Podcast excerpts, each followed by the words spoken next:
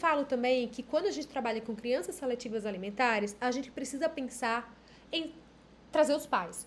Sem os pais, a gente pode até fazer alguns avanços, mas dificilmente a gente vai conseguir ter grande impacto é, de mudança efetiva na vida desses pacientes. Isso porque os nossos pacientes estão aqui na nossa sessão uma vez por semana, em grande parte, e eles estão com os pais todo o resto do dia se alimentando. Né? A gente precisa comer pelo menos, em média, a gente faz três refeições por dia. Então, imagina só que às vezes as crianças vêm nem na hora da refeição para a gente.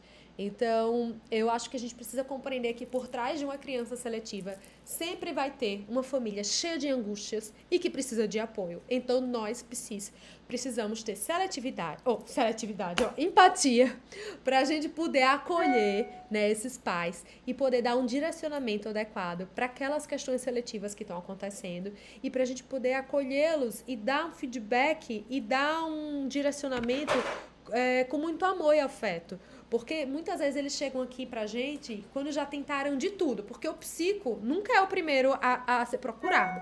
Alguns pais até procuram, mas em grande parte o psicólogo não é o primeiro profissional a ser procurado.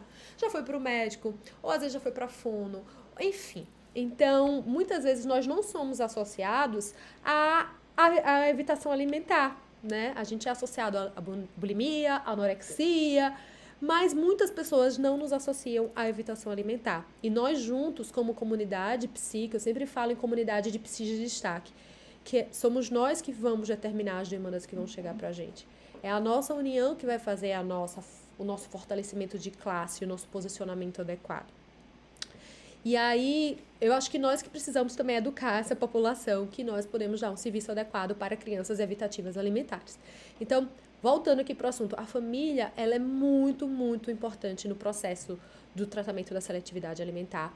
E a gente precisa sempre dar metas para os pais, para eles serem nossos coterapeutas e para eles promoverem e nos ajudarem nas certo? Então, esses pais, eles vão nos ajudar muito para promover essas mudanças em Então, por exemplo, conceder uma cesta como essa de piquenique pode ajudar muito os pais nesse processo de aproximação da criança com os alimentos, por exemplo. Pode ser uma meta semanal. Mamãe, vou te emprestar minha cestinha essa semana, você faz um piquenique com ele, expõe ele tal alimento, faz tal exercício e traz de volta.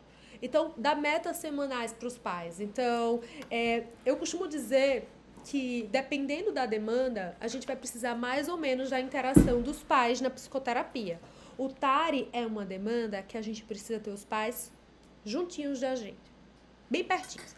E aí, às vezes, tem pais que dizem assim: ah, tia Ana, eu não tô em casa, eu não consigo supervisionar as refeições, eu não consigo promover mudanças. Aí eu pergunto: quem fica? Ah, babá, avó, traz pra cá. Se a gente tenta de tudo e não consegue, tem alguns pontos que a gente até precisa dizer que, ok, não sei mais se eu consigo ajudar. Porque sem promover mudanças no lar, a gente vai dar um passo para frente e dois para trás quando se trata de dificuldades alimentares. As dificuldades alimentares, elas precisam de continuidade, porque a criança precisa vencer etapas até conseguir chegar lá, certo? Então, não é algo que muitas vezes sozinha ela vai dar conta de fazer, porque podem ter vários fatores associados, como eu falei um pouquinho lá no início, é, e vou falar um pouquinho mais aqui para frente, tirando um pouco só essa parte que cabe a nós psicólogos, tá? Então, uma das ideias que eu sempre tento levar para os pais é que a hora das refeições precisa ser vista como a hora de criar memórias afetivas positivas em relação aos alimentos, a se expor gradativamente. Por exemplo, para dizer que eu não como pizza.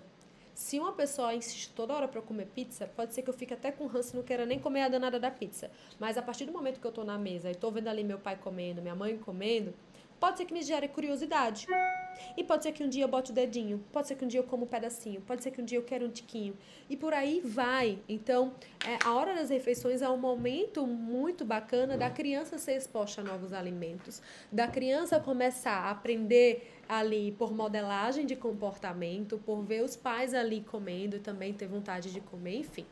E aí a gente precisa trazer a ideia para os pais que a hora da refeição sempre precisa ser vista como um evento familiar.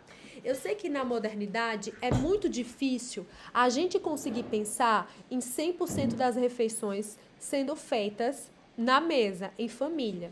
Só que a gente precisa dizer para os pais que de vez em quando eles vão precisar sim criar esses momentos familiares, até porque, gente, a mesa é um momento onde a gente pode trocar experiências, compartilhar vivências, é, compartilhar como foi o dia. Então, a gente precisa começar a trazer essa ideia para as famílias que figurante aqui, que a hora das refeições são eventos familiares e que devem gerar memórias afetivas positivas em relação aos alimentos. Combinado? Certo até aqui? Cacau. Oi. A Kelly Oliveira falou que ela percebe uma grande dificuldade dos pais participarem e abraçar o processo do filho. A Ellen está dizendo que a Kelly comentou aqui que percebe uma grande dificuldade dos pais em abraçarem o tratamento, né? E promoverem mudanças. Gente, realmente, é bem complicado, porque tem pais que têm o hábito de jogar meio que o filho lá na terapia e querer que a gente resolva o problema sozinho. Em vários transtornos, a gente consegue ter uma grande evolução, mesmo sem a ajuda dos pais. Não seria o ideal, mas é verdade, acontece.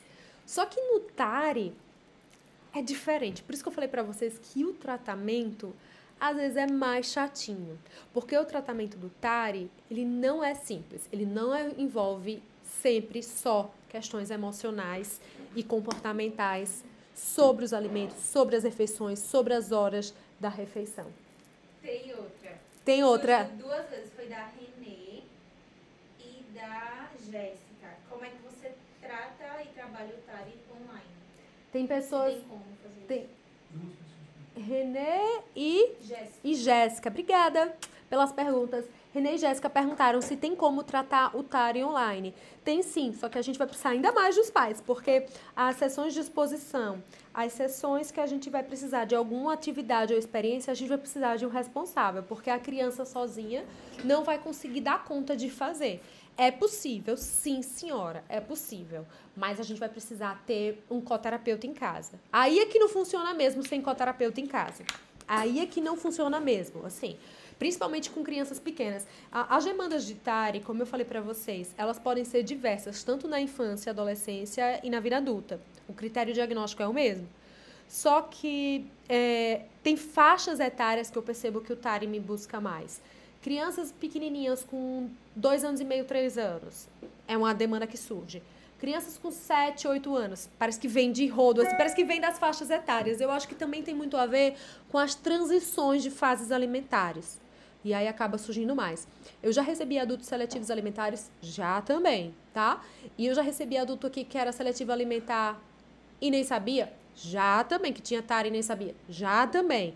Porque eu acho que, por exemplo, na minha geração, era muito comum algumas crianças não comerem bem e os pais dizerem: é da idade, quando crescer melhora. E aí parece que tem uns que nunca melhorou. Eu, recentemente, eu, sempre gosto de compartilhar esse caso, porque foi um caso que me surpreendeu muito. É, eu tive um, uma paciente aqui de 20 e poucos anos que veio para mim porque tinha dificuldade com compulsão alimentar. E aí, quando eu fui fazer a, uma avaliação completa com ela, a gente descobriu que ela tinha uma, uma, uma evita, ela tinha TARI gravíssimo e ela não conseguia se adequar a nenhuma. Não era é, compulsão alimentar, não. Ela tinha dificuldade de emagrecer não conseguia se engajar em dietas, treino e o nutricionista mandou para mim.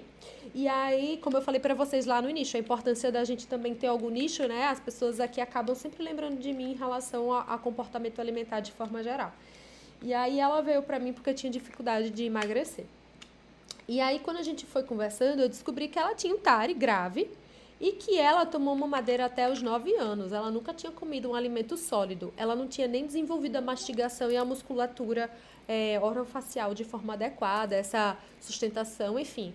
É, no nosso curso tem uma participação. Eita, eu já estou falando. Aqui no nosso curso tem uma participação. tem uma participação especial, gente. Tem uma participação especial de uma fono queridíssima, a Eugênia. E ela explica melhor essa parte, tá? No nosso curso de TARI. É, e aí, essa minha paciente eu tive que mandar para a Eugênia, inclusive. Porque não era só problema psico, ela precisava fazer fono com 20 e poucos anos de idade para poder desenvolver essa parte todinha aí, como uma criança pequena faz muitas vezes na fono. Então o que eu quero falar para vocês é que o Tari não tem idade, ele pode acometer pessoas de qualquer idade e é isso, eu acabei mudando o assunto da pergunta, mas a pergunta era se o Tari podia ser tratado online. Sim, mas precisamos mais ainda de um coterapeuta na casa. E aí, como eu. Ah, lembrei porque eu falei nesse assunto. Porque crianças muito pequenas, né, acaba chegando pra gente com TARI. E eu acho que, por exemplo, uma criança de 3 anos de idade online com TARI fica muito complicado de se tratar. Mas uma criança, por exemplo, com 9 anos, com 7 anos, dependendo. Eu não gosto muito de falar de idade, eu gosto mais de falar de nível maturacional. Então, uma criança que já é mais madura, que já consegue melhor, se a gente tiver um coterapeuta em casa, rola. Agora, sem um coterapeuta, eu acho que é bem difícil da gente fazer todas as intervenções que são necessárias, tá? Porque a gente precisa de muito apetrecho, de muita coisa, de muito instrumentozinho, de muita ludicidade. Claro que a gente pode fazer, sim, mas vai chegar um ponto que a gente vai precisar de um coterapeuta, tá? Cacau, temos muitas perguntas. Quer passar agora? A Ellen